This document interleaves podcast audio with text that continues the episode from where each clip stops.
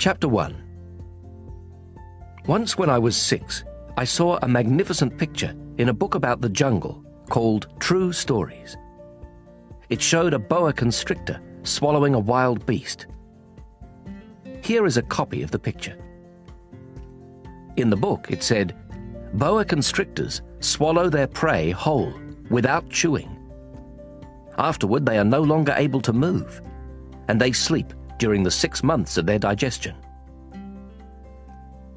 In those days, I thought a lot about jungle adventures, and eventually managed to make my first drawing using a coloured pencil. My drawing number 1 looked like this. I showed the grown-ups my masterpiece, and I asked them if my drawing scared them. They answered, "Why be scared of a hat?" My drawing was not a picture of a hat. It was a picture of a boa constrictor digesting an elephant. Then I drew the inside of the boa constrictor, so the grown-ups could understand. They always need explanations. My drawing number 2 looked like this. The grown-ups advised me to put away my drawings of boa constrictors, outside or inside, and apply myself instead to geography, history, arithmetic, and grammar. That is why I abandoned, at the age of 6, a magnificent career as an artist. I had been discouraged by the failure of my drawing number 1 and of my drawing number 2. Grown-ups never understand anything by themselves, and it is exhausting for children to have to provide explanations over and over again. So then I had to choose another career, and I learned to pilot airplanes. I have flown almost everywhere in the world.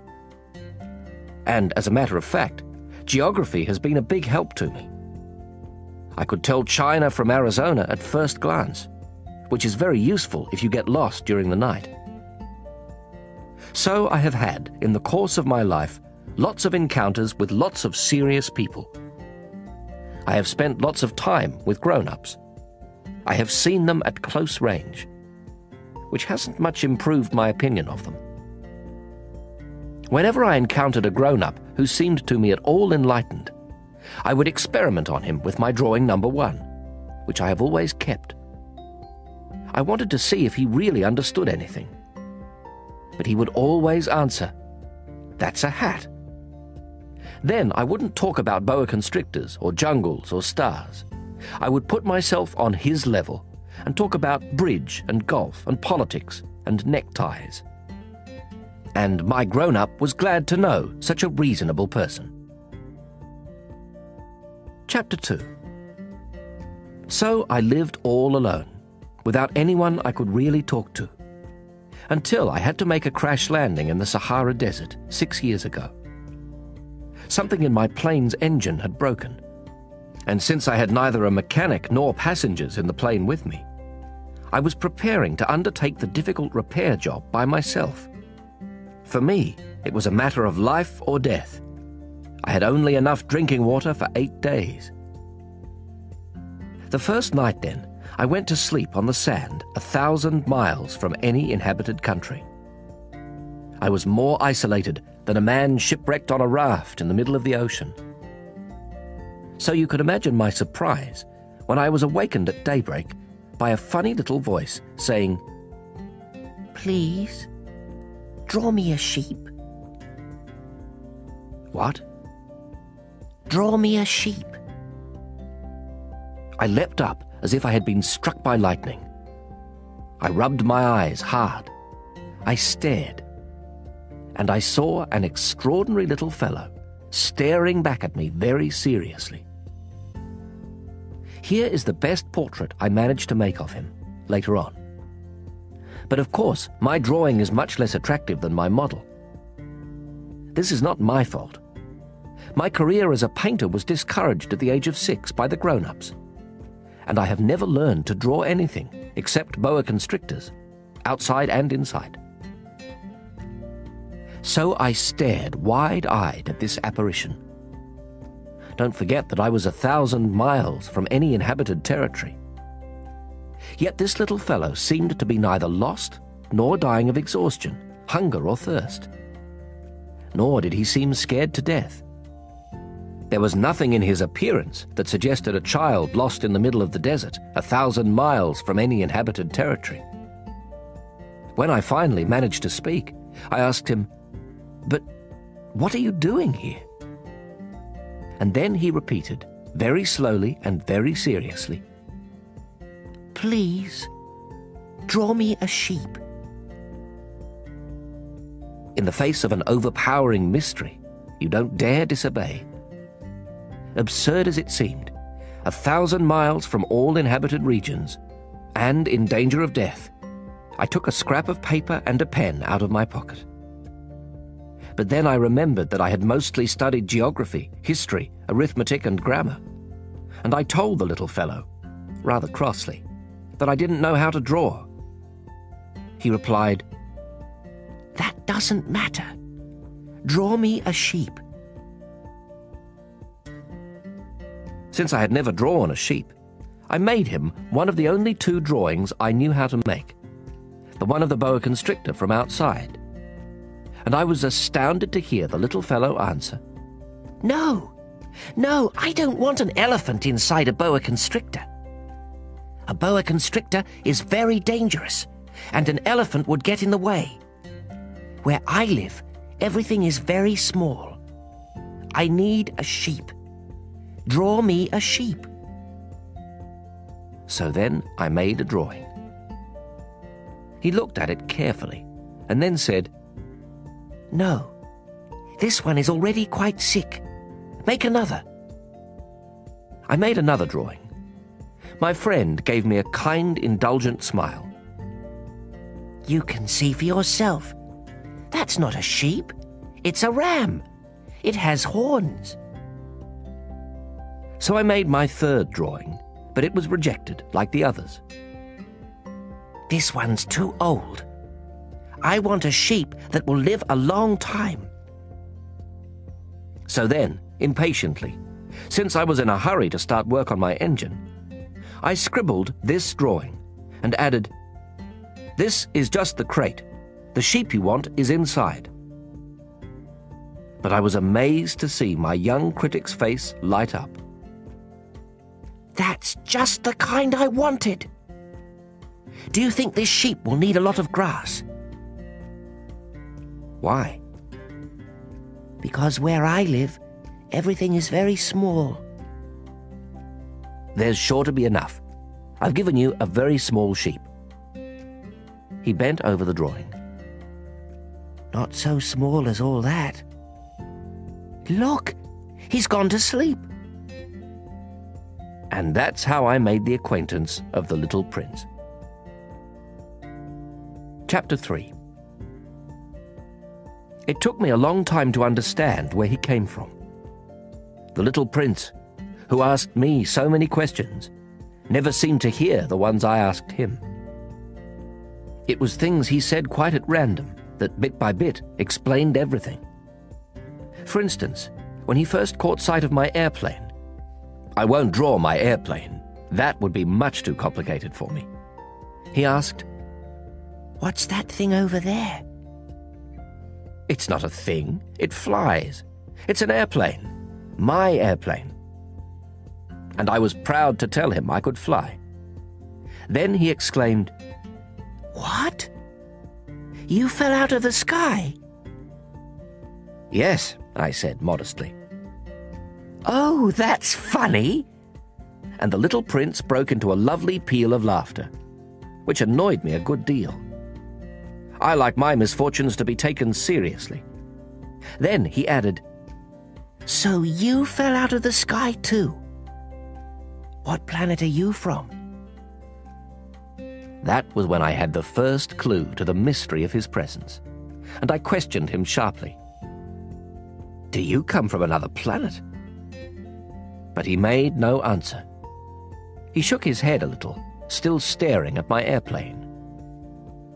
"Of course, that couldn't have brought you from very far." And he fell into a reverie that lasted a long while. Then, taking my sheep out of his pocket, he plunged into contemplation of his treasure. You can imagine how intrigued I was by this hint about other planets. I tried to learn more. Where do you come from, little fellow? Where is this where I live of yours?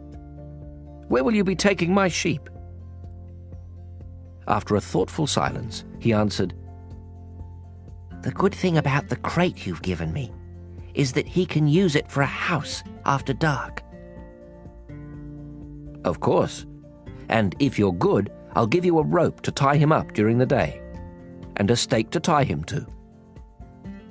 This proposition seemed to shock the little prince. Tie him up? What a funny idea! But if you don't tie him up, he'll wander off somewhere and get lost. My friend burst out laughing again. Where could he go? Anywhere. Straight ahead. Then the little prince remarked quite seriously, Even if he did, everything's so small where I live. And he added, perhaps a little sadly, Straight ahead, you can't go very far. Chapter 4. That was how I had learned a second very important thing, which was that the planet he came from was hardly bigger than a house. That couldn't surprise me much. I knew very well that except for the huge planets like Earth, Jupiter, Mars and Venus, which have been given names, there are hundreds of others that are sometimes so small that it's very difficult to see them through a telescope. When an astronomer discovers one of them, he gives it a number instead of a name. For instance, he would call it Asteroid 325. I have serious reasons to believe that the planet the little prince came from is asteroid B612. This asteroid has been sighted only once by telescope, in 1909 by a Turkish astronomer, who had then made a formal demonstration of his discovery at an international astronomical congress. But no one had believed him on account of the way he was dressed. Grown-ups are like that. Fortunately for the reputation of asteroid B612, a Turkish dictator ordered his people, on pain of death, to wear European clothes. The astronomer repeated his demonstration in 1920, wearing a very elegant suit, and this time everyone believed him. If I've told you these details about asteroid B612, and if I've given you its number, it is on account of the grown-ups. Grown-ups like numbers. When you tell them about a new friend, they never ask questions about what really matters. They never ask, what does his voice sound like? What games does he like best? Does he collect butterflies? They ask, how old is he? How many brothers does he have? How much does he weigh? How much money does his father make? Only then do they think they know him. If you tell grown-ups, I saw a beautiful red brick house with geraniums at the window and doves on the roof, they won't be able to imagine such a house. You have to tell them, I saw a house worth 100,000 francs. Then they exclaim, what a pretty house. So if you tell them, the proof of the little prince's existence is that he was delightful, that he laughed, and that he wanted a sheep. When someone wants a sheep, that proves he exists. They shrug their shoulders and treat you like a child. But if you tell them, the planet he came from is asteroid B612, then they'll be convinced, and they won't bother you with their questions. That's the way they are. You must not hold it against them. Children should be very understanding of grown-ups. But of course, those of us who understand life couldn't care less about numbers. I should have liked to begin this story like a fairy tale. I should have liked to say, once upon a time there was a little prince who lived on a planet hardly any bigger than he was, and who needed a friend. For those who understand life, that would sound much truer. The fact is, I don't want my book to be taken lightly. Telling these memories is so painful for me. It's already been 6 years since my friend went away, taking his sheep with him. if I try to describe him here. It's so I won't forget him. It's sad to forget a friend. Not everyone has had a friend. And I might become like the grown-ups, who are no longer interested in anything but numbers. Which is still another reason why I've bought a box of paints and some pencils. It's hard to go back to drawing at my age, when you've never made any attempts since the one of a boa from inside and the one of a boa from outside at the age of 6. I'll certainly try to make my portraits as true to life as possible. But I'm not entirely sure of succeeding. One drawing works, and the next no longer bears any resemblance. And I'm a little off on his height, too. In this one, the little prince is too tall, and here he's too short. And I'm uncertain about the colour of his suit. So I grope in one direction and another as best I can. In the end, I'm sure to get certain more important details all wrong. But here you'll have to forgive me. My friend never explained anything. Perhaps he thought I was like himself. But I, unfortunately, cannot see a sheep through the sides of a crate. I may be a little like the grown-ups. I must have grown old. Chapter 5. Every day I'd learn something about the little prince's planet, about his departure, about his journey. It would come quite gradually in the course of his remarks. This was how I learned on the third day about the drama of the baobabs. This time, too, I had the sheep to thank, for suddenly the little prince asked me a question, as if overcome by a grave doubt. "Isn't it true that sheep eat bushes?" "Yes, that's right." "Ah, I'm glad."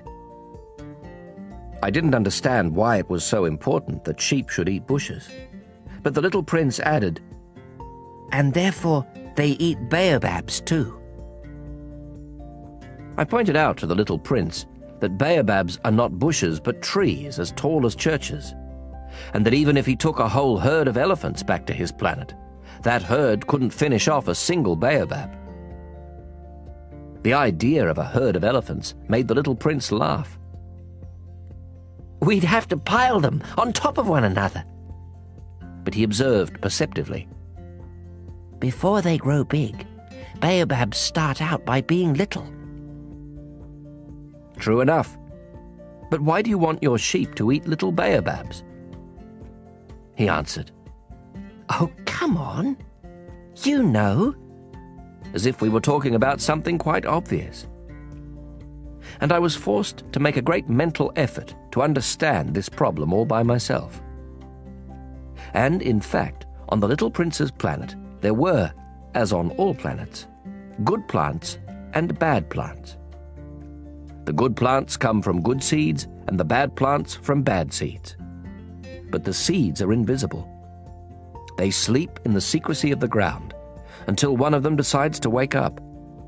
Then it stretches and begins to sprout, quite timidly at first, a charming, harmless little twig reaching toward the sun. If it's a radish seed or a rosebush seed, you can let it sprout all it likes. But if it's the seed of a bad plant, you must pull the plant up right away, as soon as you can recognize it. As it happens, there were terrible seeds on the little prince's planet. Baobab seeds. The planet's soil was infested with them. Now, if you attend to a baobab too late, you can never get rid of it again. It overgrows the whole planet. Its roots pierce right through. And if the planet is too small, and if there are too many baobabs, they make it burst into pieces. "It's a question of discipline," the little prince told me later on. "When you finished washing and dressing each morning, you must tend your planet. You must be sure you pull up the baobabs regularly, as soon as you can tell them apart from the rose bushes, which they closely resemble when they're very young. It's very tedious work, but very easy." and one day he advised me to do my best to make a beautiful drawing for the edification of the children where I live. If they travel someday, he told me, it could be useful to them. Sometimes there's no harm in postponing your work until later. But with baobabs, it's always a catastrophe. I knew one planet that was inhabited by a lazy man. He had neglected 3 bushes. So, following the little prince's instructions, I have drawn that planet. I don't much like assuming the tone of a moralist, but the danger of baobabs is so little recognized, and the risks run by anyone who might get lost on an asteroid are so considerable that for once I am making an exception to my habitual reserve. I say, "Children, watch out for baobabs." It's to warn my friends of a danger of which they, like myself, have long been unaware that I worked so hard on this drawing. The lesson I'm teaching is worth the trouble. You may be asking, why are there no other drawings in this book as big as the drawing of the baobabs? There's a simple answer. I tried, but I couldn't manage it. When I drew the baobabs, I was inspired by a sense of urgency. Chapter 6. O Little Prince. Gradually, this was how I came to understand your sad little life. For a long time, your only entertainment was the pleasure of sunsets. I learned this new detail on the morning of the 4th day, when you told me, "I really like sunsets. Let's go look at one now." "But we have to wait." "What for?" "For the sun to set." At first you seemed quite surprised, and then you laughed at yourself. And you said to me, "I think I'm still at home." Indeed. When it's noon in the United States, the sun, as everyone knows, is setting over France. If you could fly to France in 1 minute, you could watch the sunset. Unfortunately, France is much too far. But on your tiny planet, all you had to do was move your chair a few feet, and you would watch the twilight whenever you wanted to. One day I saw the sunset 44 times. And a little later you added, "You know, when you're feeling very sad, sunsets are wonderful." On the day of the 44 times, were you feeling very sad? But the little prince didn't answer. Chapter 7. On the 5th day, thanks again to the sheep, another secret of the little prince's life was revealed to me. Abruptly, with no preamble, he asked me, as if it were the fruit of a problem long pondered in silence, "If a sheep eats bushes, does it eat flowers too?" "A sheep eats whatever it finds." "Even flowers that have thorns?" "Yes, even flowers that have thorns." "Then what good are thorns?" I didn't know. At that moment I was very busy, trying to unscrew a bolt that was jammed in my engine. I was quite worried, for my plane crash was beginning to seem extremely serious, and the lack of drinking water made me fear the worst. "What good are thorns?" The little prince never let go of a question once he had asked it. I was annoyed by my jammed bolt, and I answered without thinking, "Thorns are no good for anything. They're just the flower's way of being mean."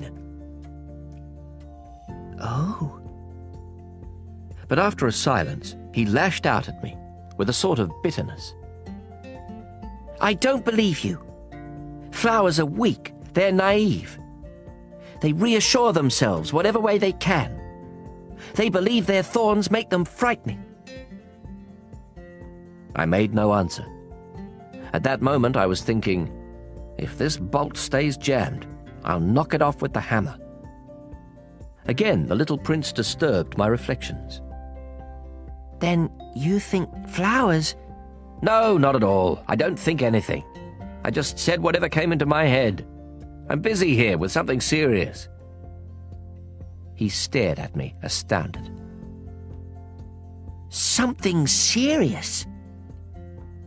He saw me holding my hammer, my fingers black with grease, bending over an object he regarded as very ugly. You talk like the grown-ups. That made me a little ashamed. But he added, mercilessly, You confuse everything. You've got it all mixed up. He was really very annoyed. He tossed his golden curls in the wind. I know a planet inhabited by a red-faced gentleman. He's never smelled a flower. He's never looked at a star. He's never loved anyone. He's never done anything except add up numbers. And all day long, he says over and over, just like you, I'm a serious man. I'm a serious man. And that puffs him up with pride. But he's not a man at all. He's a mushroom. He's a what? A mushroom. The little prince was now quite pale with rage. For millions of years, flowers have been producing thorns. For millions of years, sheep have been eating them all the same. And it's not serious? Trying to understand why flowers go to such trouble to produce thorns that are good for nothing? It's not important, the war between the sheep and the flowers? It's not more serious and more important than the numbers that fat red gentleman is adding up? Suppose I happen to know a unique flower, one that exists nowhere in the world except on my planet, one that a little sheep can wipe out in a single bite one morning, just like that, without even realizing what he's doing. That isn't important. His face turned red now, and he went on. If someone loves a flower, of which just one example exists among all the millions and millions of stars, that's enough to make him happy when he looks at the stars. He tells himself, my flower's up there somewhere. But if the sheep eats the flower, then for him it's as if suddenly all the stars went out. And that isn't important. He couldn't say another word. All of a sudden, he burst out sobbing. Night had fallen. I dropped my tools. What did I care about my hammer, about my bolt, about thirst and death? There was on one star, on one planet, on mine, the Earth, a little prince to be consoled. I took him in my arms. I rocked him. I told him, the flower you love is not in danger. I'll draw you a muzzle for your sheep. I'll draw you a fence for your flower. I didn't know what to say. How clumsy I felt. I didn't know how to reach him, where to find him. It's so mysterious, the land of tears. Chapter 8. I soon learned to know that flower better. On the little prince's planet, there had always been very simple flowers, decorated with a single row of petals, so that they took up no room at all and got in no one's way. They would appear one morning in the grass and would fade by nightfall. But this one had grown from a seed brought from who knows where, and the little prince had kept a close watch over a sprout that was not like any of the others. It might have been a new kind of baobab. But the sprout soon stopped growing and began to show signs of blossoming. The little prince, who had watched the development of an enormous bud, realized that some sort of miraculous apparition would emerge from it. But the flower continued her beauty preparations in the shelter of her green chamber, selecting her colours with the greatest care, and dressing quite deliberately, adjusting her petals one by one. She had no desire to emerge all rumpled like the poppies. She wished to appear only in the full radiance of her beauty. Oh yes, she was quite vain, and her mysterious adornment had lasted days and days. And then, one morning, precisely at sunrise, she showed herself. And after having laboured so painstakingly, she yawned and said, "Ah, I'm hardly awake. Forgive me. I'm still all untidy." But the little prince couldn't contain his admiration. "How lovely you are!" "Aren't I?" the flower answered sweetly. "And I was born the same time as the sun." The little prince realized that she wasn't any too modest, but she was so dazzling. "I believe it is breakfast time," she had soon added. "Would you be so kind as to tend to me?" And the little prince, utterly abashed, having gone to look for a watering can, served the flower. She had soon begun tormenting him with her rather touchy vanity. One day, for instance, alluding to her 4 thorns, she remarked to the little prince, "I'm ready for tigers with all their claws." "There are no tigers on my planet," the little prince had objected. "And besides, tigers don't eat weeds." "I am not a weed," the flower sweetly replied. "Forgive me. I am not at all afraid of tigers, but I have a horror of draughts. You wouldn't happen to have a screen?" "A horror of draughts? That's not a good sign for a plant," the little prince had observed. "How complicated this flower is."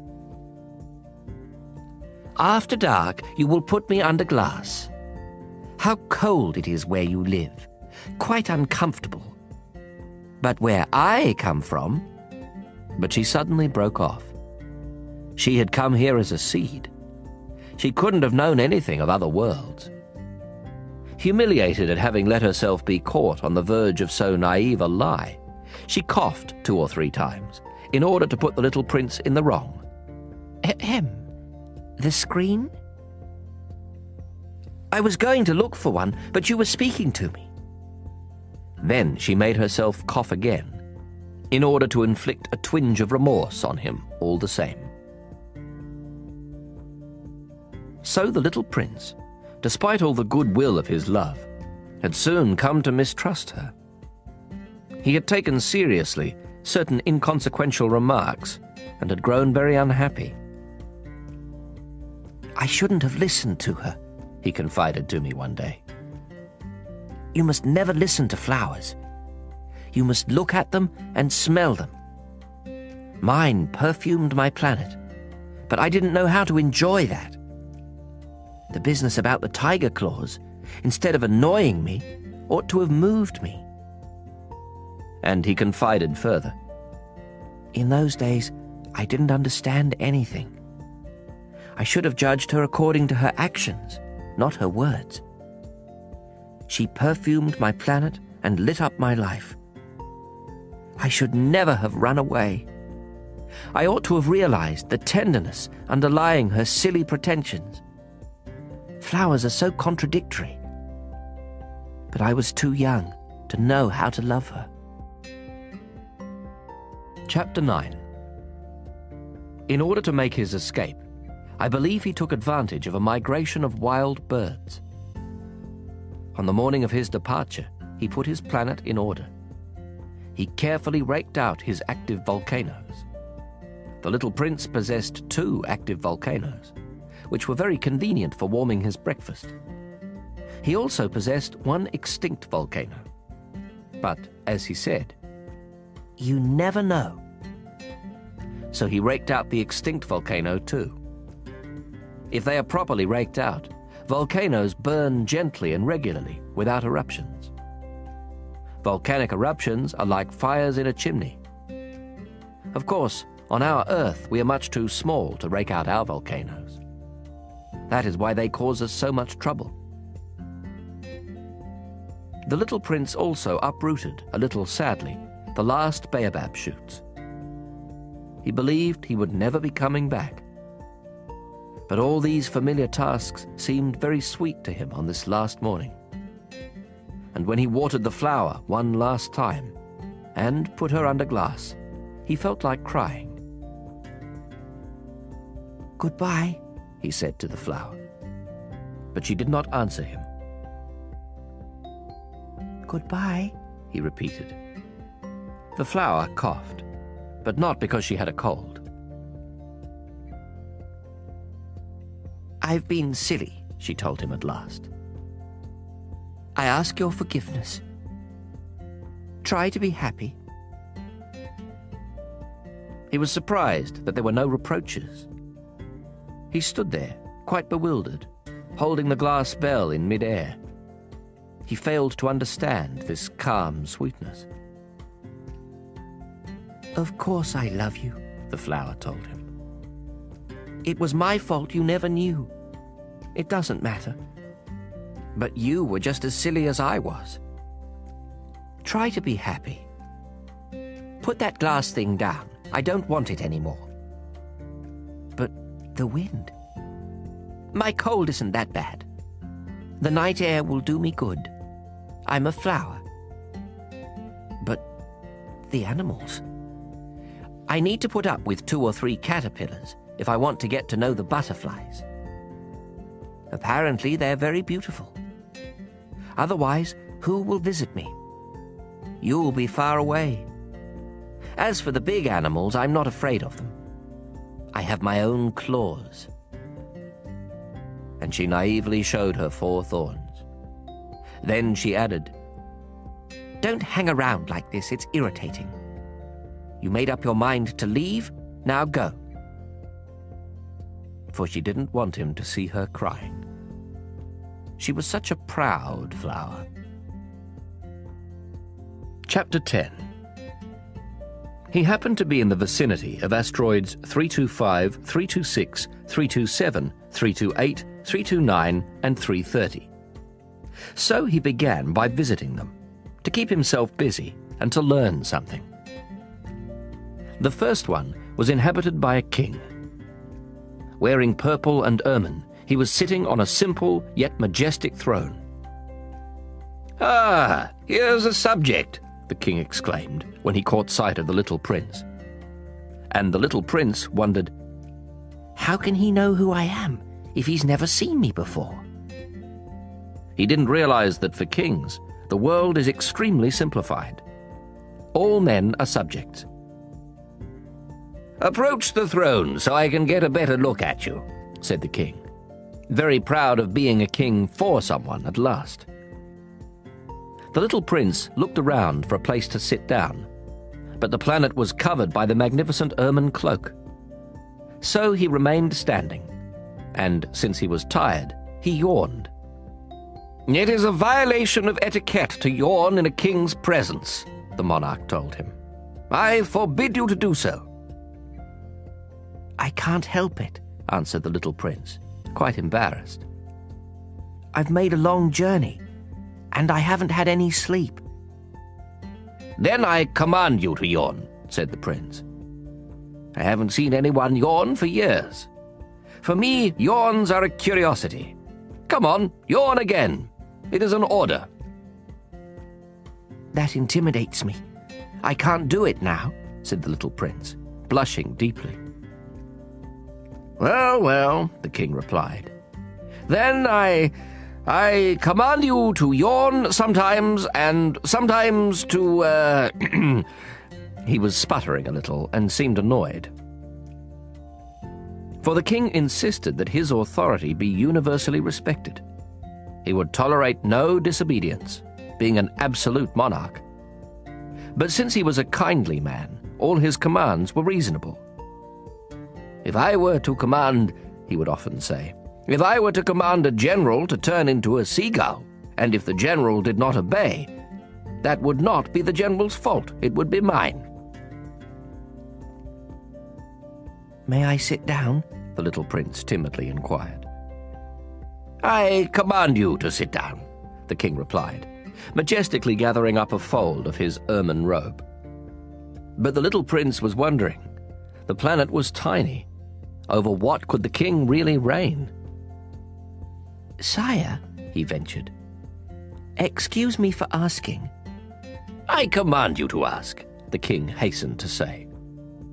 "Sire, over what do you reign?" "Over everything," the king answered with great simplicity. "Over everything?"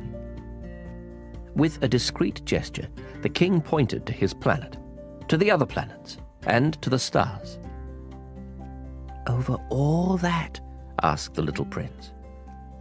"Over all that," the king answered. For not only was he an absolute monarch, but a universal monarch as well. "And do the stars obey you?" "Of course," the king replied. "They obey immediately. I tolerate no insubordination." Such power amazed the little prince.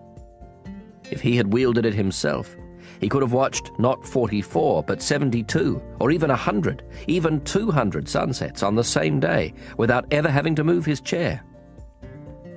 And since he was feeling rather sad on account of remembering his own little planet, which he had forsaken, he ventured to ask a favor of the king. "I'd like to see a sunset. Do me a favor, Your Majesty. Command the sun to set." "If I commanded a general to fly from one flower to the next like a butterfly, or to write a tragedy, or to turn into a seagull, and if the general did not carry out my command, which of us would be in the wrong, the general or me?" "You would be," said the little prince, quite firmly. "Exactly. One must command from each what each can perform," the king went on. "Authority is based first of all upon reason. If you command your subjects to jump in the ocean, there will be a revolution. I am entitled to command obedience because my orders are reasonable." "Then my sunset?"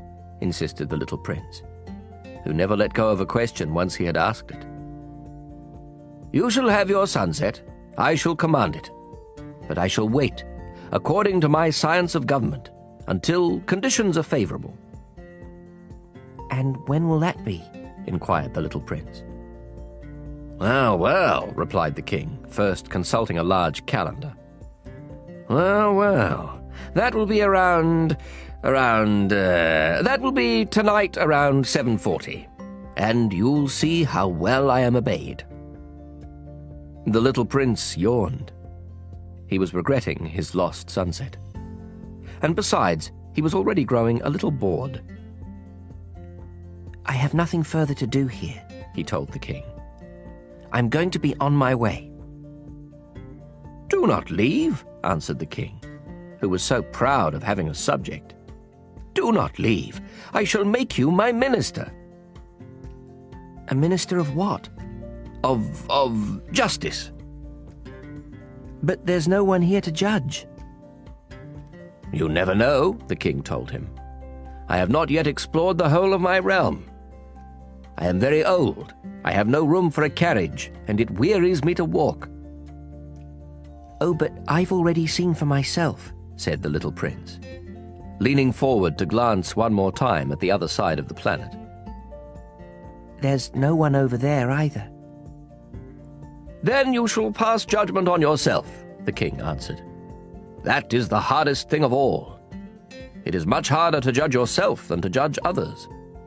If you succeed in judging yourself, it's because you are truly a wise man." "But I can judge myself anywhere," said the little prince. "I don't need to live here." "Well, well," the king said. "I have good reason to believe that there is an old rat living somewhere on my planet. I hear him at night. You could judge that old rat. From time to time, you will condemn him to death. That way his life will depend on your justice. But you'll pardon him each time, for economy's sake. There's only one rat." "I don't like condemning anyone to death," the little prince said. "And now I think I'll be on my way." "No," said the king. The little prince, having completed his preparations, had no desire to aggrieve the old monarch. "If your majesty desires to be promptly obeyed, he should give me a reasonable command. He might command me, for instance, to leave before this minute is up. It seems to me that conditions are favourable." The king having made no answer, the little prince hesitated at first, and then, with a sigh, took his leave. "I make you my ambassador," the king hastily shouted after him. He had a great air of authority. "Grown-ups are so strange," the little prince said to himself as he went on his way. Chapter 11. The second planet was inhabited by a very vain man. "Ah, a visit from an admirer," he exclaimed, when he caught sight of the little prince, still at some distance. To vain men, other people are admirers. "Hello," said the little prince. "That's a funny hat you're wearing." "It's for answering acclamations," the very vain man replied. "Unfortunately, no one ever comes this way." "Is that so?" said the little prince, who did not understand what the vain man was talking about. "Clap your hands," directed the man. The little prince clapped his hands, and the vain man tipped his hat in modest acknowledgement. "This is more entertaining than the visit to the king," the little prince said to himself, and he continued clapping. The very vain man continued tipping his hat in acknowledgement. After 5 minutes of this exercise, the little prince tired of the game's monotony. "And what would make the hat fall off?" he asked. But the vain man did not hear him.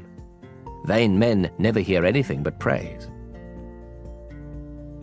"Do you really admire me a great deal?" he asked the little prince. "What does that mean, admire?" "To admire means to acknowledge that I am the handsomest, the best dressed, the richest, and the most intelligent man on the planet." "But you're the only man on your planet." "Do me this favour. Admire me all the same." "I admire you," said the little prince, with a little shrug of his shoulders. "But what is there about my admiration that interests you so much?" And the little prince went on his way. "Grown-ups are certainly very strange," he said to himself as he continued on his journey. Chapter 12. The next planet was inhabited by a drunkard. This visit was a very brief one, but it plunged the little prince into a deep depression. "What are you doing there?" he asked the drunkard, whom he found sunk in silence before a collection of empty bottles and a collection of full ones. "Drinking," replied the drunkard with a gloomy expression. "Why are you drinking?" the little prince asked. "To forget," replied the drunkard. "To forget what?" inquired the little prince, who was already feeling sorry for him. "To forget that I'm ashamed," confessed the drunkard, hanging his head. "What are you ashamed of?" inquired the little prince, who wanted to help. "Of drinking," concluded the drunkard, withdrawing into silence for good. And the little prince went on his way, puzzled. "Grown-ups are certainly very, very strange," he said to himself as he continued on his journey. Chapter 13. The fourth planet belonged to a businessman. This person was so busy that he didn't even raise his head when the little prince arrived. "Hello," said the little prince. "Your cigarette's gone out." 3 and 2 make 5, 5 and 7, 12, 12 and 3, 15, hello, 15 and 7, 22, 22 and 6, 28, no time to light it again, 26 and 5, 31, phew, that amounts to 501,622,731. 500 million what? You're still there. 501 million... I don't remember. I have so much work to do. I'm a serious man. I can't be bothered with trifles. 2 and 5, 7... 501 million what? Repeated the little prince, who had never in his life let go of a question once he had asked it. The businessman raised his head. For the 54 years I've inhabited this planet, I've been interrupted only 3 times. The first time was 22 years ago, when I was interrupted by a beetle that had fallen onto my desk from God knows where. It made a terrible noise, and I made 4 mistakes in my calculations. The second time was 11 years ago, when I was interrupted by a fit of rheumatism. I don't get enough exercise. I haven't time to take strolls. I'm a serious person. The third time is right now.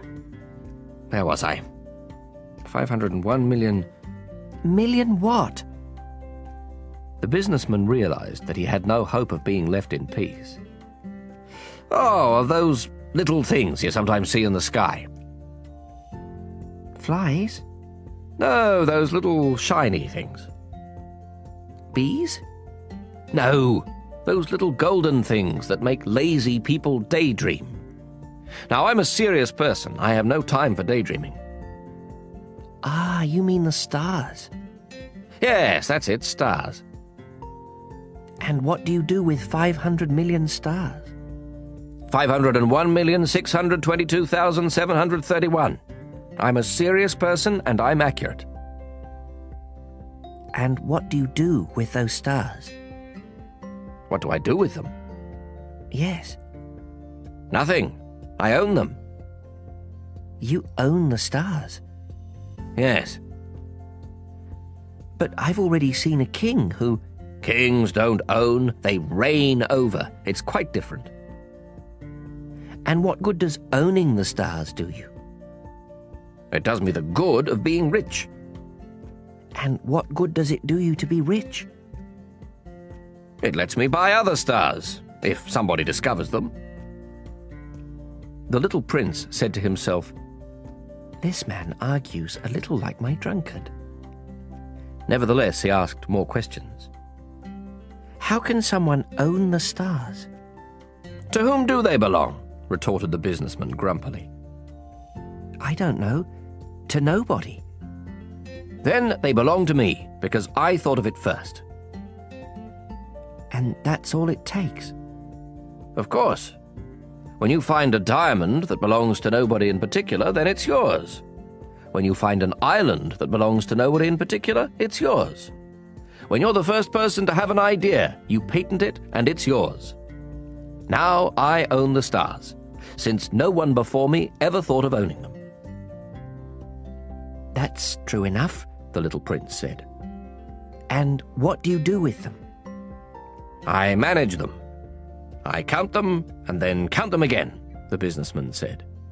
It's difficult work, but I'm a serious person. The little prince was still not satisfied. If I own a scarf, I can tie it around my neck and take it away. If I own a flower, I can pick it and take it away. But you can't pick the stars. No, but I can put them in the bank. What does that mean? That means that I write the numbers of my stars on a slip of paper, and then I lock that slip of paper in a drawer. And that's all? That's enough. That's amusing, thought the little prince. And even poetic, but not very serious. The little prince had very different ideas about serious things from those of the grown-ups. I own a flower myself, he continued, which I water every day. I own 3 volcanoes, which I rake out every week. I even rake out the extinct one. You never know. So it's of some use to my volcanoes, and it's useful to my flower that I own them. But you're not useful to the stars. The businessman opened his mouth, but found nothing to say in reply, and the little prince went on his way. Grown-ups are certainly quite extraordinary, was all he said to himself as he continued on his journey. Chapter 14. The fifth planet was very strange. It was the smallest of all. There was just enough room for a street lamp and a lamplighter. The little prince couldn't quite understand what use a street lamp and a lamplighter could be up there in the sky, on a planet without any people and not a single house. However, he said to himself, "It's quite possible that this man is absurd. But he's less absurd than the king, the very vain man, the businessman, and the drunkard.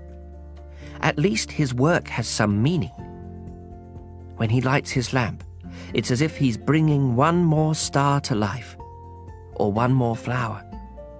When he puts out his lamp, that sends the flower or the star to sleep, which is a fine occupation, and therefore truly useful." When the little prince reached this planet, he greeted the lamplighter respectfully. "Good morning. Why have you just put out your lamp?"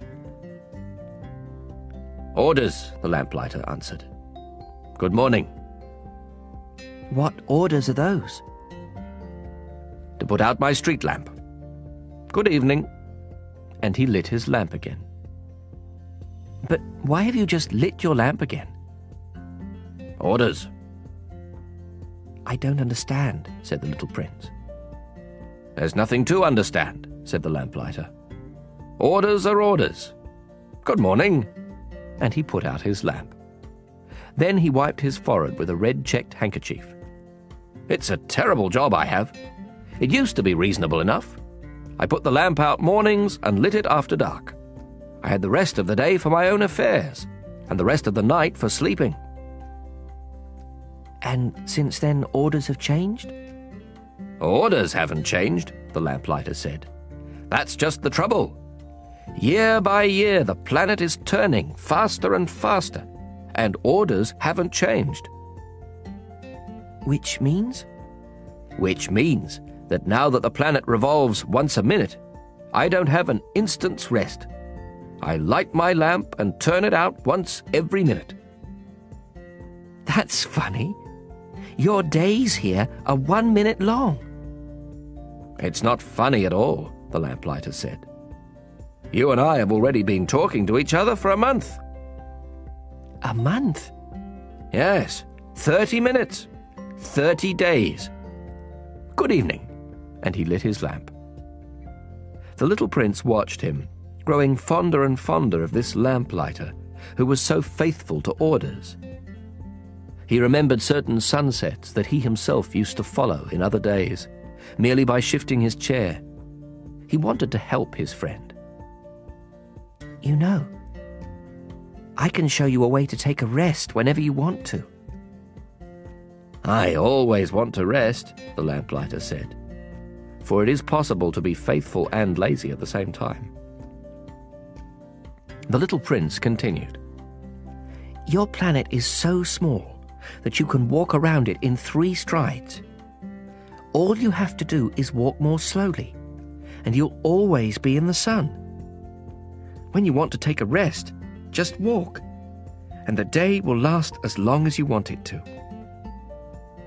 "What good does that do me?" the lamplighter said, "when the one thing in life I want to do is sleep." "Then you're out of luck," said the little prince. "I am," said the lamplighter. "Good morning." And he put out his lamp. "Now that man," the little prince said to himself as he continued on his journey, "that man would be despised by all the others, by the king, by the very vain man, by the drunkard, by the businessman. Yet he's the only one who doesn't strike me as ridiculous. Perhaps it's because he's thinking of something besides himself." He heaved a sigh of regret and said to himself again, "That man is the only one I might have made my friend. But his planet is really too small. There's not room for 2. What the little prince dared not admit was that he most regretted leaving that planet because it was blessed with 1,440 sunsets every 24 hours. Chapter 15. The sixth planet was 10 times bigger than the last. It was inhabited by an old gentleman who wrote enormous books. "Ah, here comes an explorer," he exclaimed when he caught sight of the little prince, who was feeling a little winded and sat down on the desk.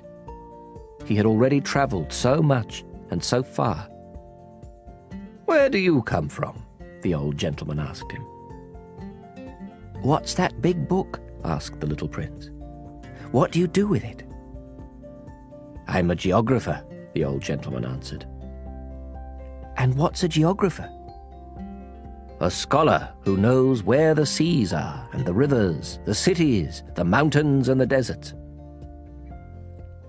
"That is very interesting," the little prince said. "Here at last is someone who has a real profession." And he gazed around him at the geographer's planet. He had never seen a planet so majestic. "Your planet is very beautiful," he said. "Does it have any oceans?" "I couldn't say," said the geographer. "Oh." The little prince was disappointed. "And mountains?" "I couldn't say," said the geographer. "And cities and rivers and deserts?" "I couldn't tell you that either," the geographer said. "But you're a geographer."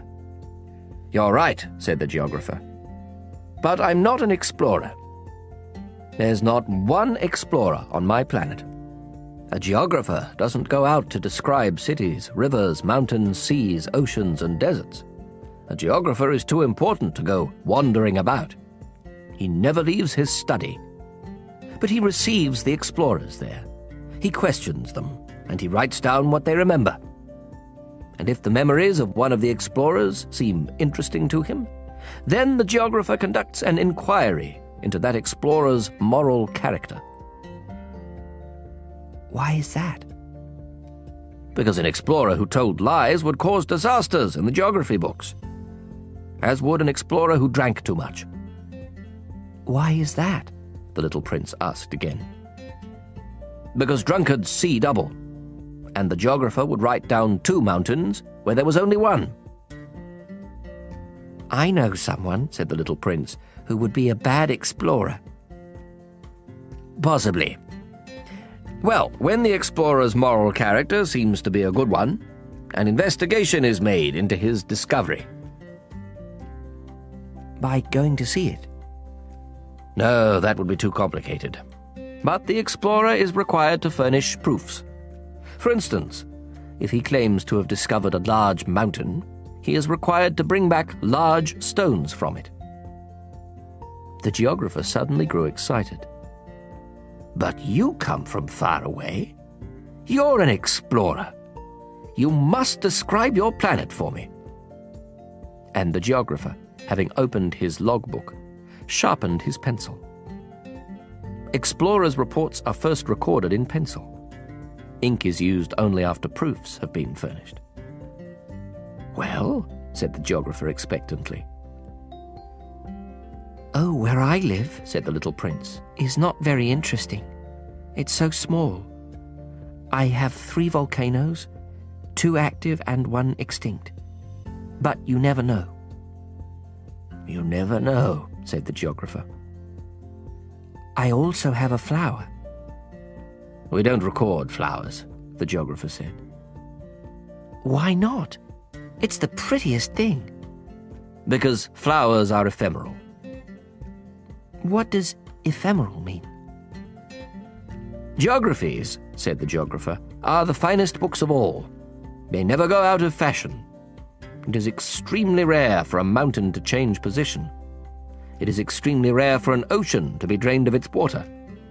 We write eternal things." "But extinct volcanoes can come back to life," the little prince interrupted. "What does ephemeral mean?"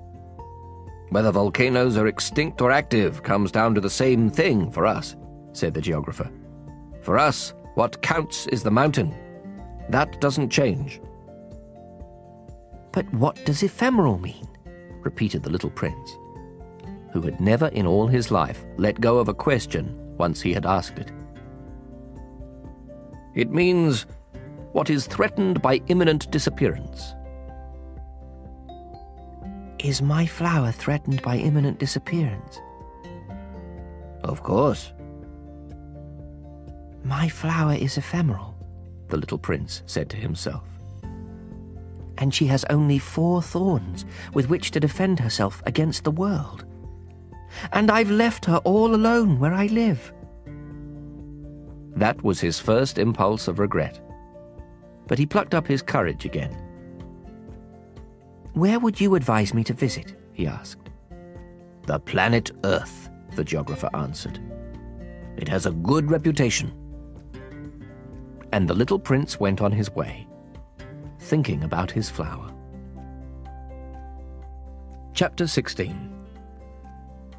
The 7th planet, then, was the Earth. The Earth is not just another planet. It contains 111 kings, including, of course, the African kings, 7,000 geographers, 900,000 businessmen, 7.5 million drunkards, 311 million vain men. In other words, about 2 billion grown-ups. To give you a notion of the Earth's dimensions, I can tell you that before the invention of electricity, it was necessary to maintain, over the whole of 6 continents, a veritable army of 462,511 lamplighters.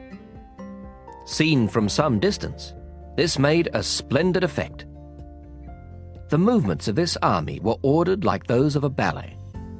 First came the turn of the lamplighters of New Zealand and Australia. Then these, having lit their street lamps, would go home to sleep. Next, it would be the turn of the lamplighters of China and Siberia to perform their steps in the lamplighters' ballet. And then they too would vanish into the wings. Then came the turn of the lamplighters of Russia and India. Then those of Africa and Europe. Then those of South America and of North America.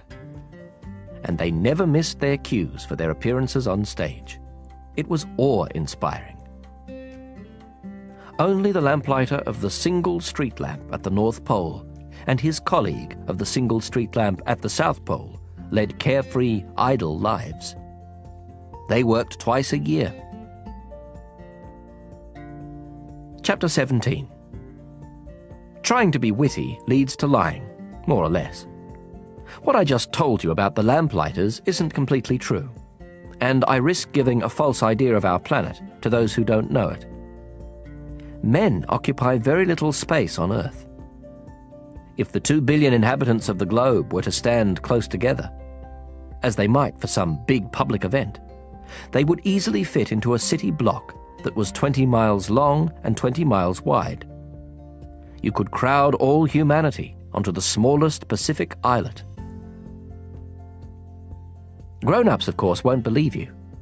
They're convinced they take up much more room. They consider themselves as important as the baobabs. So you should advise them to make their own calculations. They love numbers and they'll enjoy it. But don't waste your time on this extra task. It's unnecessary. Trust me. So once he reached Earth, the little prince was quite surprised not to see anyone. He was beginning to fear he had come to the wrong planet when a moon-coloured loop uncoiled on the sand. "Good evening," the little prince said, just in case. "Good evening," said the snake. "What planet have I landed on?" asked the little prince. "On the planet Earth, in Africa," the snake replied. "Ah, and are there no people on Earth?" "It's the desert here. There are no people in the desert. Earth is very big," said the snake. The little prince sat down on a rock and looked up into the sky. "I wonder," he said, "if the stars are lit up so that each of us can find his own someday. Look at my planet. It's just overhead, but so far away."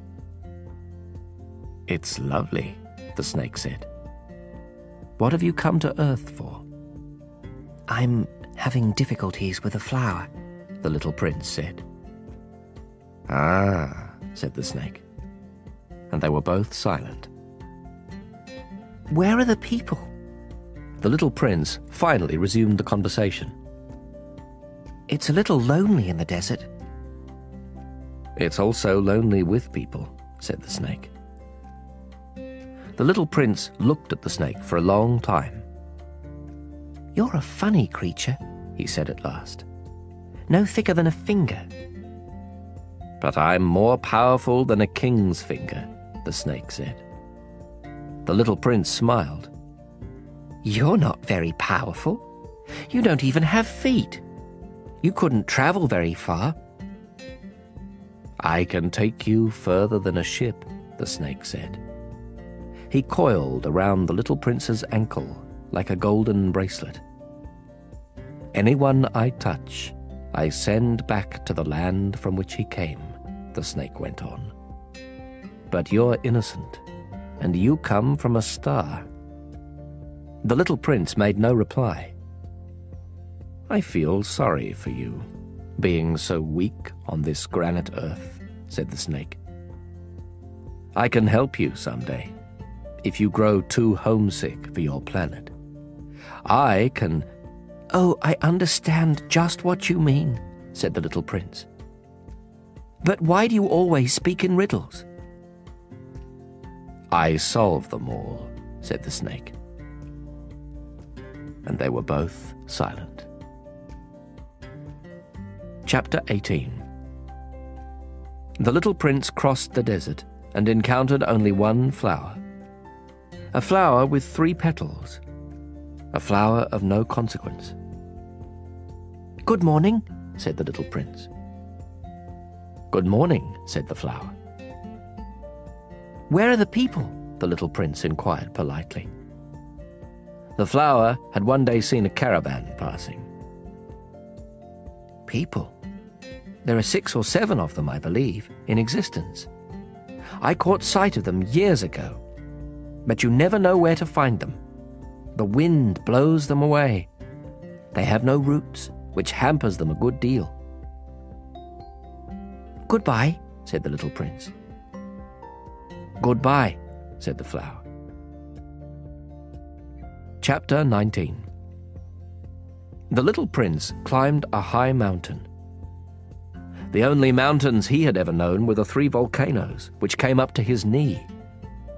And he used the extinct volcano as a footstool. "From a mountain as high as this one," he said to himself, "I'll get a view of the whole planet and all the people on it."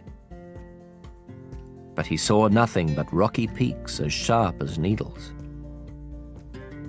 "Hello," he said, just in case.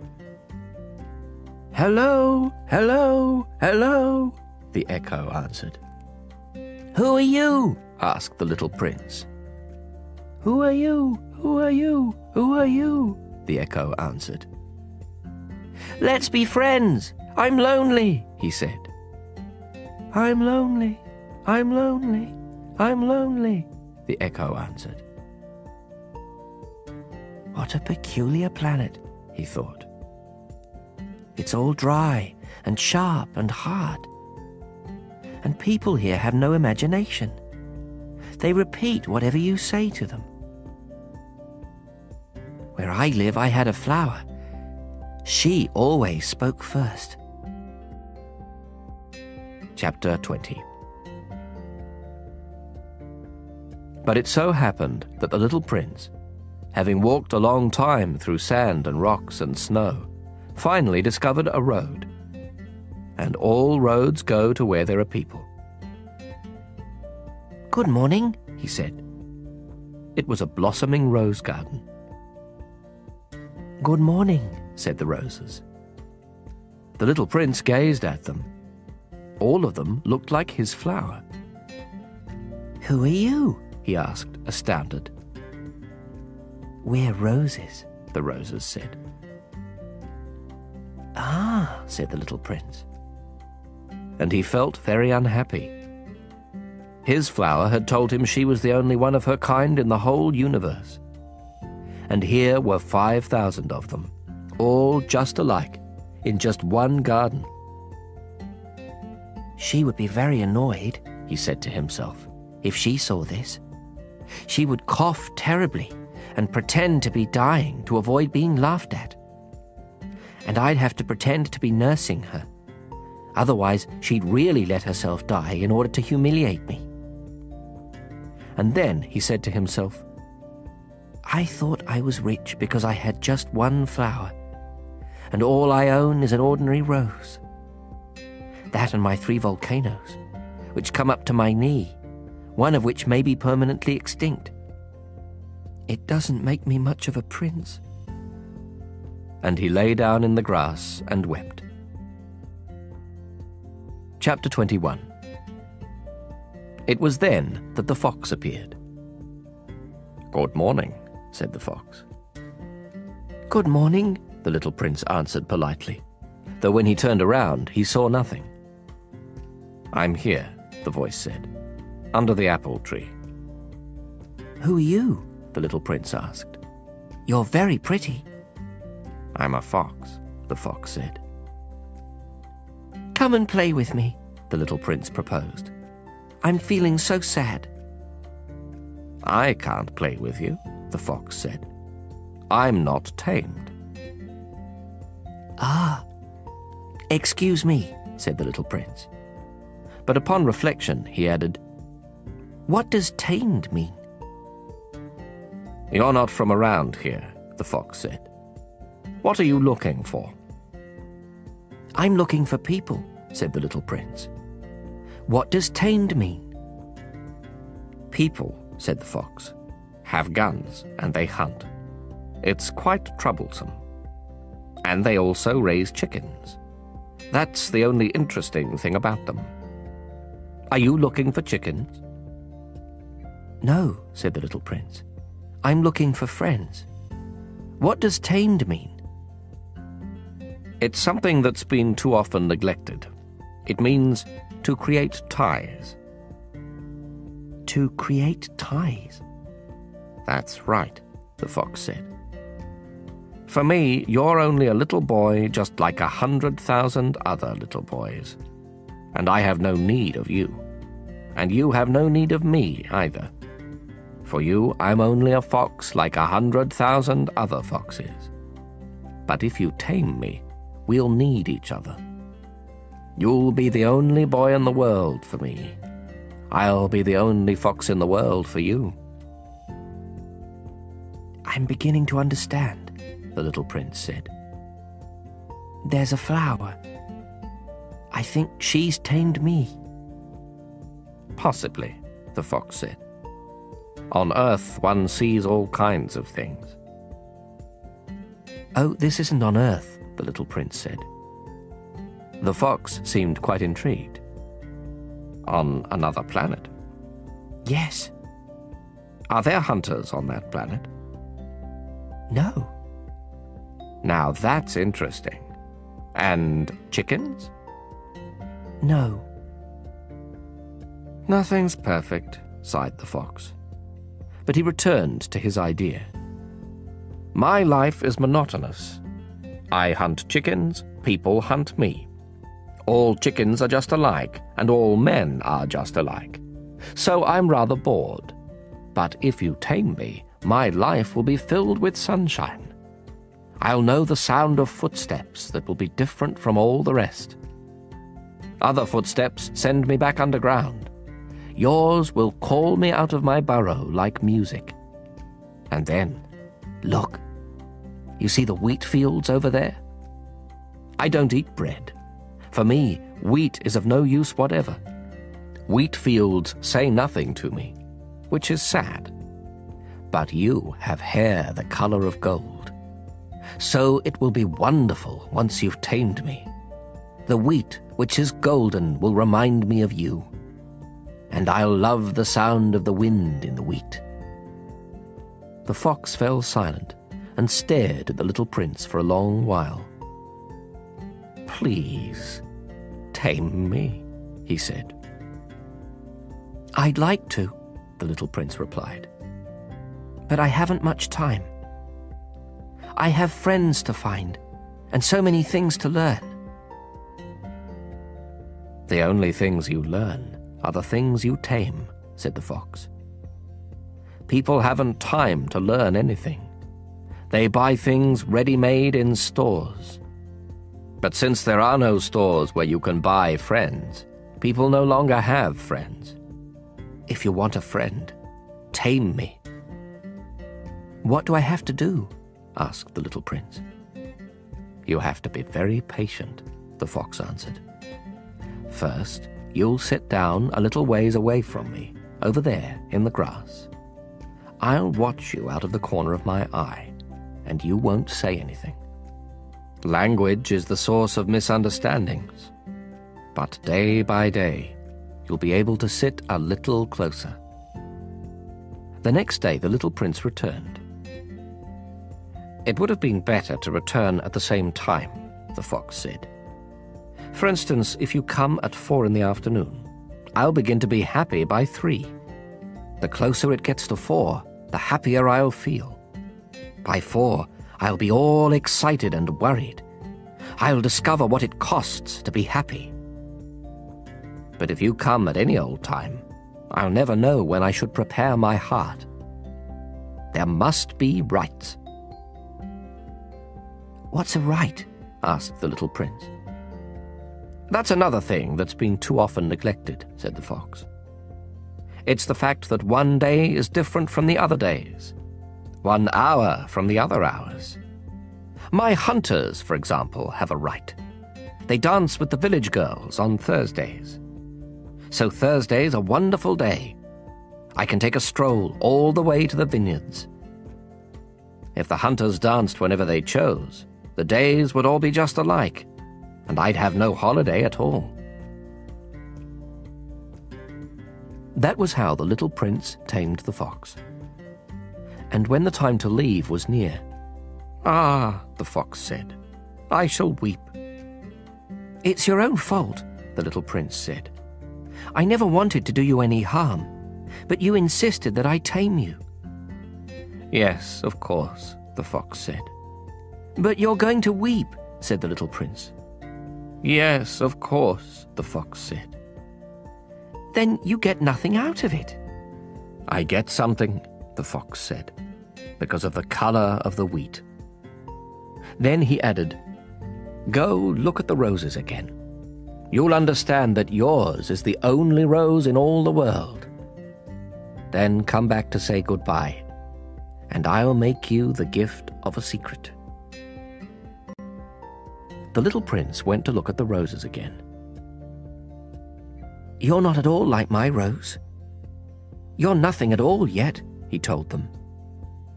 "No one has tamed you, and you haven't tamed anyone. You're the way my fox was. He was just a fox like 100,000 others. But I've made him my friend, and now he's the only fox in all the world." And the roses were humbled. "You're lovely, but you're empty," he went on. "One couldn't die for you. Of course, an ordinary passer-by would think my rose looked just like you. But my rose, all on her own, is more important than all of you together, since she's the one I've watered, since she's the one I put under glass, since she's the one I sheltered behind a screen, since she's the one for whom I killed the caterpillars, except the 2 or 3 for butterflies, since she's the one I listened to when she complained or when she boasted, or even sometimes when she said nothing at all, since she's my rose." And he went back to the fox. "Goodbye," he said. "Goodbye," said the fox. "Here is my secret. It's quite simple. One sees clearly only with the heart. Anything essential is invisible to the eyes." "Anything essential is invisible to the eyes," the little prince repeated, in order to remember. "It's the time you spent on your rose that makes your rose so important." "It's "The time I spent on my rose," the little prince repeated, in order to remember. "People have forgotten this truth," the fox said. "But you mustn't forget it. You become responsible forever for what you've tamed. You're responsible for your rose."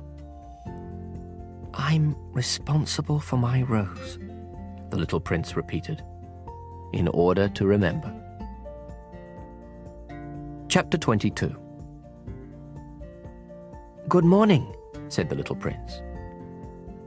"Good morning," said the railway switchman. "What is it that you do here?" asked the little prince. "I sort the travellers into bundles of 1,000, the switchman said. "I dispatch the trains that carry them, sometimes to the right, sometimes to the left." And a brightly lit express train, roaring like thunder, shook the switchman's cabin. "What a hurry they're in," said the little prince.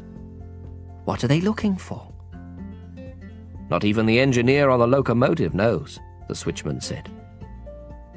And another brightly lit express train thundered by in the opposite direction. "Are they coming back already?" asked the little prince. "It's not the same ones," the switchman said. "It's an exchange." "They weren't satisfied where they were?" asked the little prince. "No one is ever satisfied where he is," the switchman said. And a third brightly lit express train thundered past. "Are they chasing the first travellers?" asked the little prince. "They're not chasing anything," the switchman said. "They're sleeping in there, or else they're yawning. Only the children are pressing their noses against the window panes." "Only the children know what they're looking for," said the little prince. "They spend their time on a rag doll, and it becomes very important. And if it's taken away from them, they cry." "They're lucky," the switchman said. Chapter 23. "Good morning," said the little prince. "Good morning," said the sales clerk. This was a sales clerk who sold pills invented to quench thirst. Swallow one a week and you no longer feel any need to drink. "Why do you sell these pills?" "They save so much time," the sales clerk said. "Experts have calculated that you can save 53 minutes a week." "And what do you do with those 53 minutes?" "Whatever you like." "If I had 53 minutes to spend as I liked," the little prince said to himself, "I'd walk very slowly towards a water fountain." Chapter 24.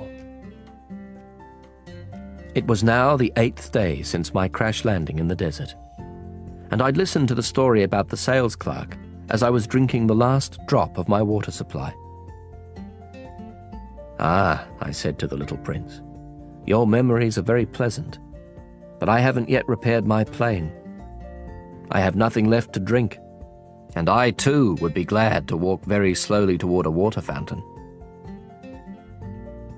"My friend the fox told me—" "Little fellow, this has nothing to do with the fox." "Why?"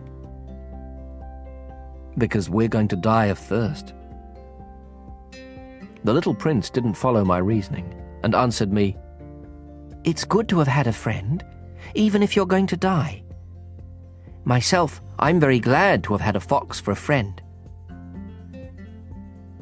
"He doesn't realize the danger," I said to myself. "He's never hungry or thirsty. A little sunlight is enough for him." But the little prince looked at me and answered my thought. "I'm thirsty too. Let's find a well." I made an exasperated gesture. It is absurd looking for a well at random in the vastness of the desert. But even so, we started walking. When we had walked for several hours in silence, night fell and stars began to appear. I noticed them as in a dream, being somewhat feverish on account of my thirst. The little prince's words danced in my memory. "So you're thirsty too?" I asked. But he didn't answer my question. He merely said to me, "Water can also be good for the heart." I didn't understand his answer, but I said nothing. I knew by this time that it was no use questioning him. He was tired. He sat down. I sat down next to him. And after a silence, he spoke again. "The stars are beautiful because of a flower you don't see." I answered, "Yes, of course." And without speaking another word, I stared at the ridges of sand in the moonlight. "The desert is beautiful," the little prince added. And it was true. I've always loved the desert. You sit down on a sand dune, you see nothing, you hear nothing. And yet something shines, something sings in that silence. "What makes the desert beautiful," the little prince said, "is that it hides a well somewhere." I was surprised by suddenly understanding that mysterious radiance of the sands. When I was a little boy, I lived in an old house, and there was a legend that a treasure was buried in it somewhere. Of course, no one was ever able to find the treasure. Perhaps no one even searched. But it cast a spell over that whole house. My house hid a secret in the depths of its heart. "Yes," I said to the little prince. "Whether it's a house or the stars or the desert, what makes them beautiful is invisible." "I'm glad," he said, "you agree with my fox." As the little prince was falling asleep, I picked him up in my arms and started walking again. I was moved. It was as if I was carrying a fragile treasure. It actually seemed to me there was nothing more fragile on earth. By the light of the moon, I gazed at that pale forehead, those closed eyes, those locks of hair trembling in the wind, and I said to myself, "What I'm looking at is only a shell. What's most important is invisible." As his lips parted in a half-smile, I said to myself again, "What moves me so deeply about this sleeping little prince is his loyalty to a flower, the image of a rose shining within him, like the flame within a lamp, even when he's asleep." And I realized he was even more fragile than I had thought. Lamps must be protected. A gust of wind can blow them out. And walking on like that, I found the well at daybreak. Chapter 25. The little prince said, "People start out in express trains, but they no longer know what they're looking for. Then they get all excited and rush around in circles." And he added, "It's not worth the trouble." The well we had come to was not at all like the wells of the Sahara. The wells of the Sahara are no more than holes dug in the sand. This one looked more like a village well, but there was no village here, and I thought I was dreaming. "It's strange," I said to the little prince. "Everything is ready, the pulley, the bucket, and the rope." He laughed, grasped the rope, and set the pulley working. And the pulley groaned the way an old weather vane groans when the wind has been asleep a long time. "Hear that?" said the little prince. "We've awakened this well, and it's singing." I didn't want him to tire himself out.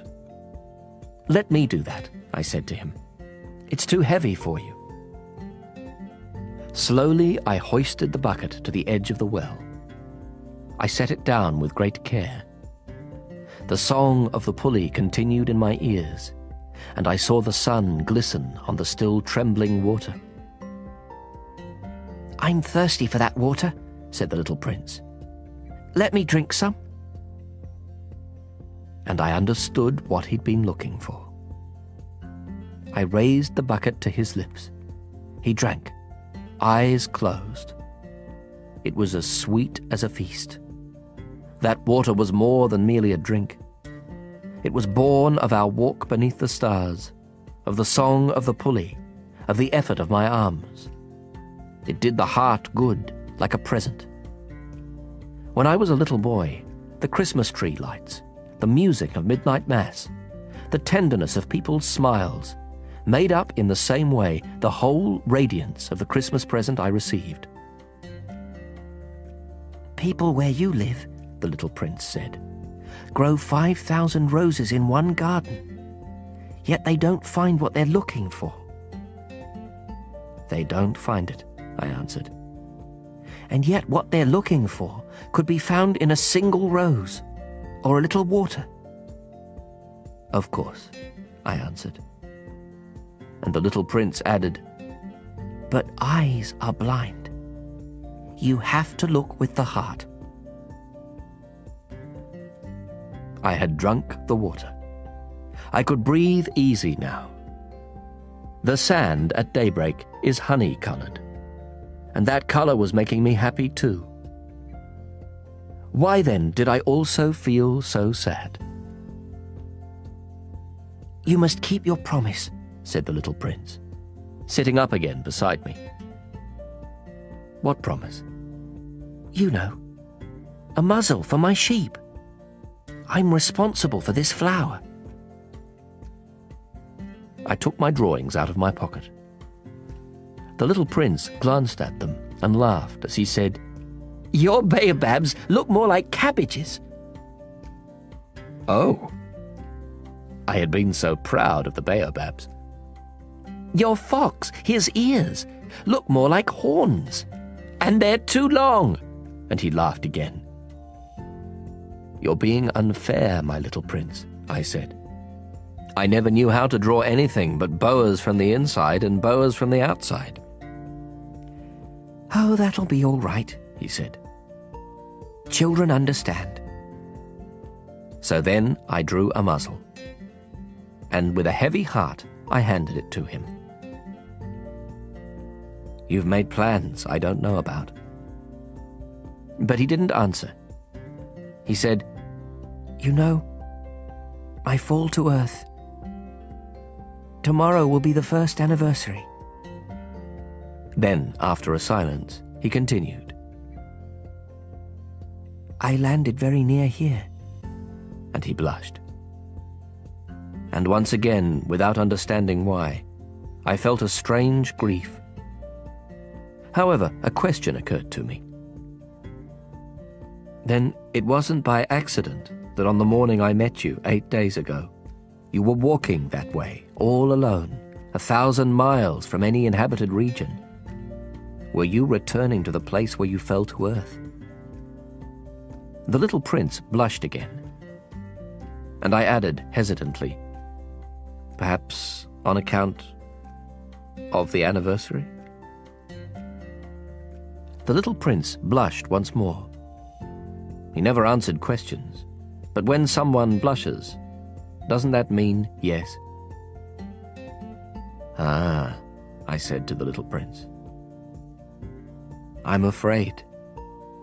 But he answered, "You must get to work now. You must get back to your engine. I'll wait here. Come back tomorrow night." But I wasn't reassured. I remembered the fox. You risk tears if you let yourself be tamed. Chapter 26. Beside the well, there was a ruin, an old stone wall. When I came back from my work the next evening, I caught sight of my little prince from a distance. He was sitting on top of the wall, legs dangling, and I heard him talking. "Don't you remember?" he was saying. "This isn't exactly the place." Another voice must have answered him then, for he replied, "Oh yes, it's the right day, but this isn't the place." I continued walking toward the wall. I still could neither see nor hear anyone, yet the prince answered again. Of course. You'll see where my tracks begin on the sand. Just wait for me there. I'll be there tonight. I was 20 yards from the wall and still saw no one. Then the little prince said, after a silence, Your poison is good? You're sure it won't make me suffer long? I stopped short, my heart pounding, but I still didn't understand. Now go away, the little prince said. I want to get down from here. Then I looked down toward the foot of the wall and gave a great start. There, coiled in front of the little prince, was one of those yellow snakes that can kill you in 30 seconds. As I dug into my pocket for my revolver, I stepped back.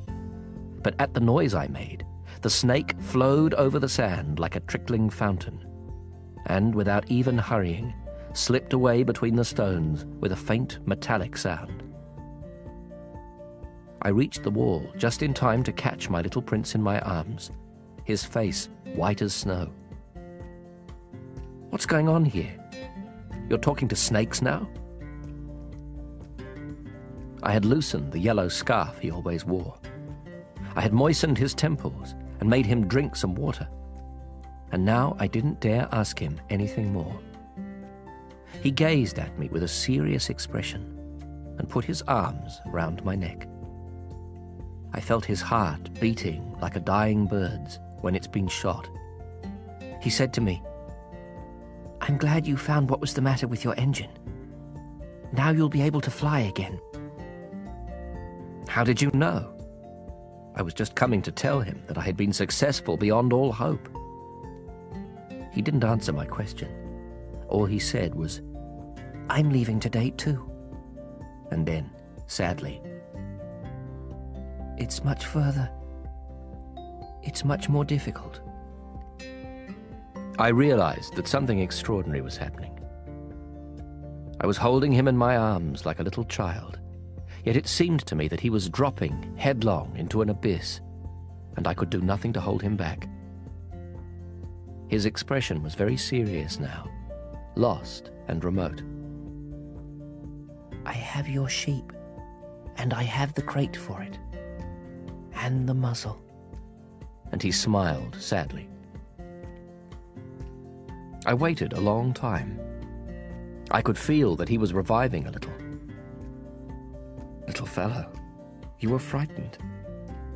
Of course he was frightened. But he laughed a little. I'll be much more frightened tonight. Once again, I felt chilled by the sense of something irreparable. And I realized I couldn't bear the thought of never hearing that laugh again. For me, it was like a spring of fresh water in the desert. Little fellow, I want to hear you laugh again. But he said to me, Tonight it'll be a year. My star will be just above the place where I fell last year. Little fellow, it's a bad dream, isn't it? All this conversation with the snake and the meeting place and the star. But he didn't answer my question. All he said was, The important thing is what can't be seen. Of course.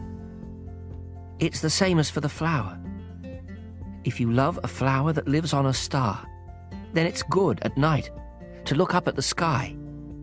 All the stars are blossoming. Of course. It's the same for the water.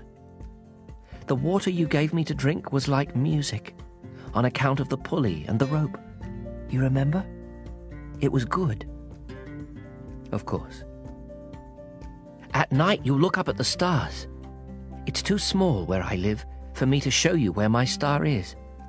It's better that way. My star will be one of the stars for you. So you'll like looking at all of them. They'll all be your friends. And besides, I have a present for you. He laughed again. Ah, little fellow. Little fellow, I love hearing that laugh. That'll be my present. Just that. It'll be the same as for the water.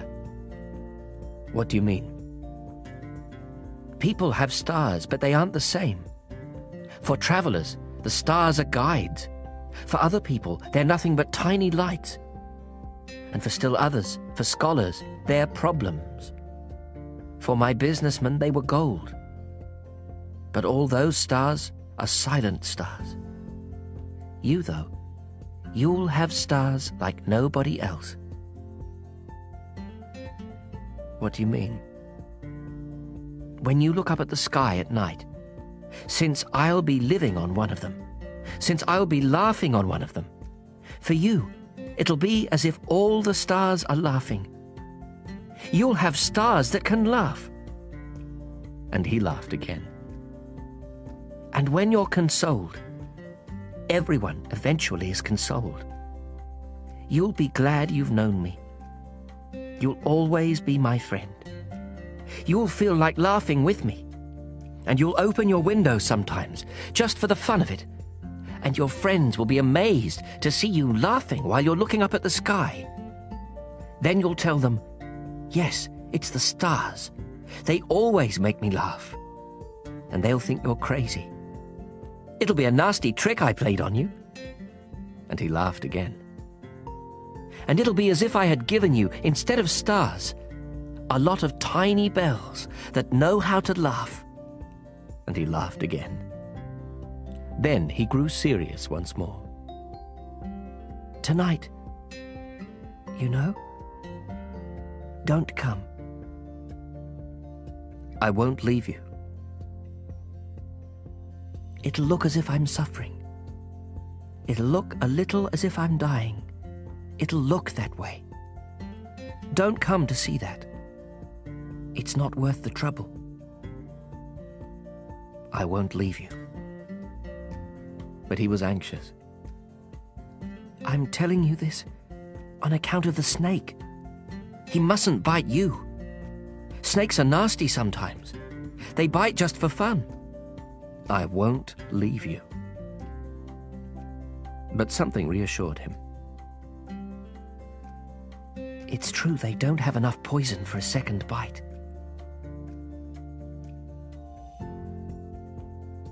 That night, I didn't see him leave. He got away without making a sound. When I managed to catch up with him, he was walking fast, with determination. All he said was, "Ah, you're here." And he took my hand. But he was still anxious. You were wrong to come. You'll suffer. I'll look as if I'm dead, and that won't be true. I said nothing. You understand, it's too far. I can't take this body with me. It's too heavy. I said nothing. But it'll be like an old abandoned shell. There's nothing sad about an old shell. I said nothing. He was a little disheartened now, but he made one more effort. It'll be nice, you know. I'll be looking at the stars too. All the stars will be wells with a rusty pulley. All the stars will pour out water for me to drink. I said nothing. And it'll be fun. You'll have 500 million little bells. I'll have 500 million springs of fresh water. And he too said nothing, because he was weeping. Here's the place. Let me go on alone. And he sat down because he was frightened. Then he said, You know, my flower. I'm responsible for her. And she's so weak and so naive. She has 4 ridiculous thorns to defend her against the world. I sat down too because I was unable to stand any longer. He said, There. That's all. He hesitated a little longer. Then he stood up. He took a step. I couldn't move. There was nothing but a yellow flash close to his ankle. He remained motionless for an instant. He didn't cry out. He fell gently, the way a tree falls. There wasn't even a sound because of the sand. Chapter 27. And now, of course, it's been 6 years already. I've never told this story before. The friends who saw me again were very glad to see me alive. I was sad, but I told them, it's fatigue. Now I'm somewhat consoled. That is, not entirely. But I know he did get back to his planet, because at daybreak, I didn't find his body. It wasn't such a heavy body.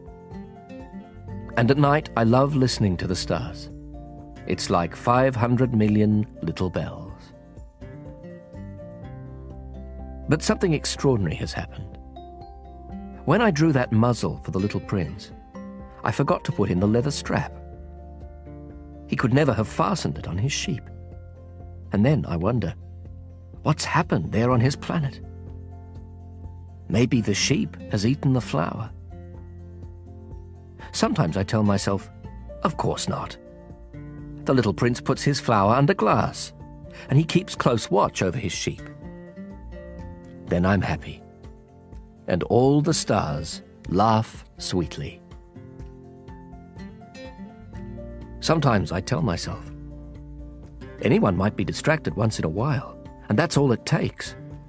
One night, he forgot to put her under glass, or else the sheep got out without making any noise during the night. Then the bells are all changed into tears. It's all a great mystery. For you, who love the little prince too. As for me, nothing in the universe can be the same if somewhere, no one knows where, a sheep we never saw has or has not eaten a rose. Look up at the sky. Ask yourself, has the sheep eaten the flower or not? And you'll see how everything changes. And no grown-up will ever understand how such a thing could be so important.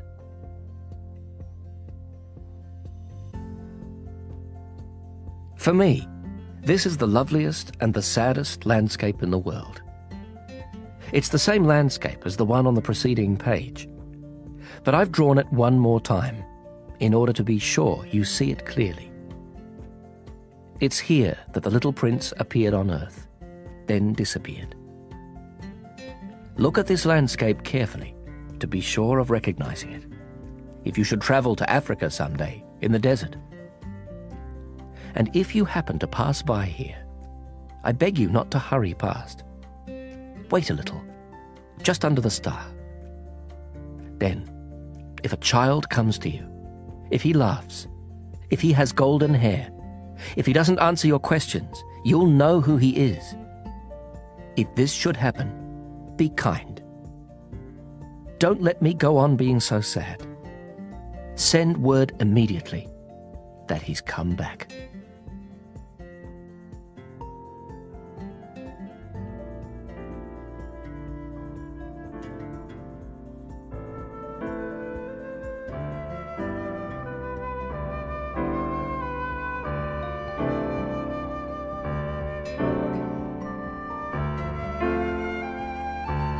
Belinda Audio hopes you enjoyed the reading of The Little Prince, written and illustrated by Antoine de Saint-Exupéry, translated by Richard Howard and read by Humphrey Bower.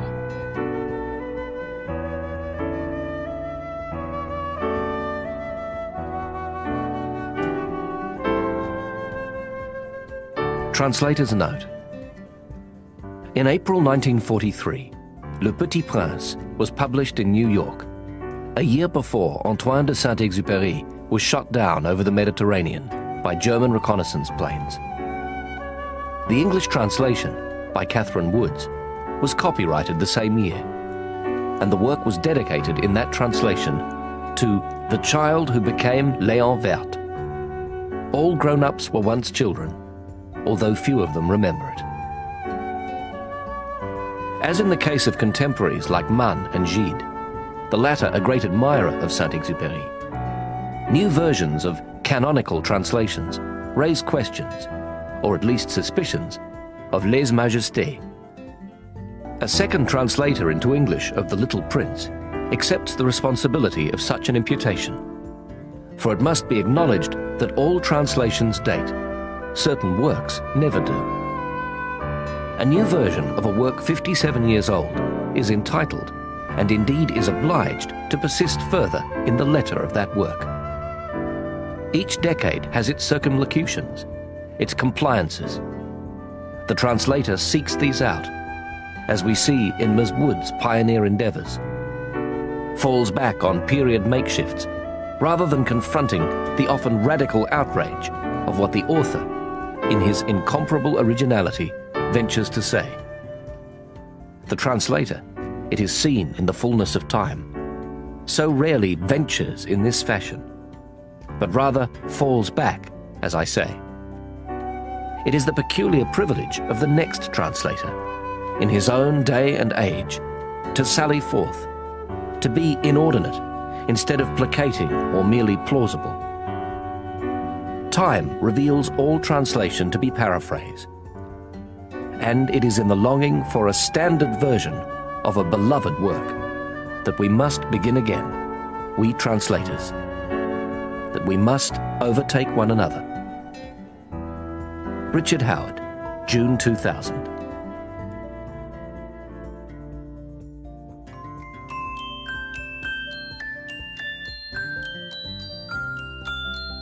For further information about the Belinda Audio range, please visit our website, www.belinda.com. If you liked this audiobook, please tell a friend.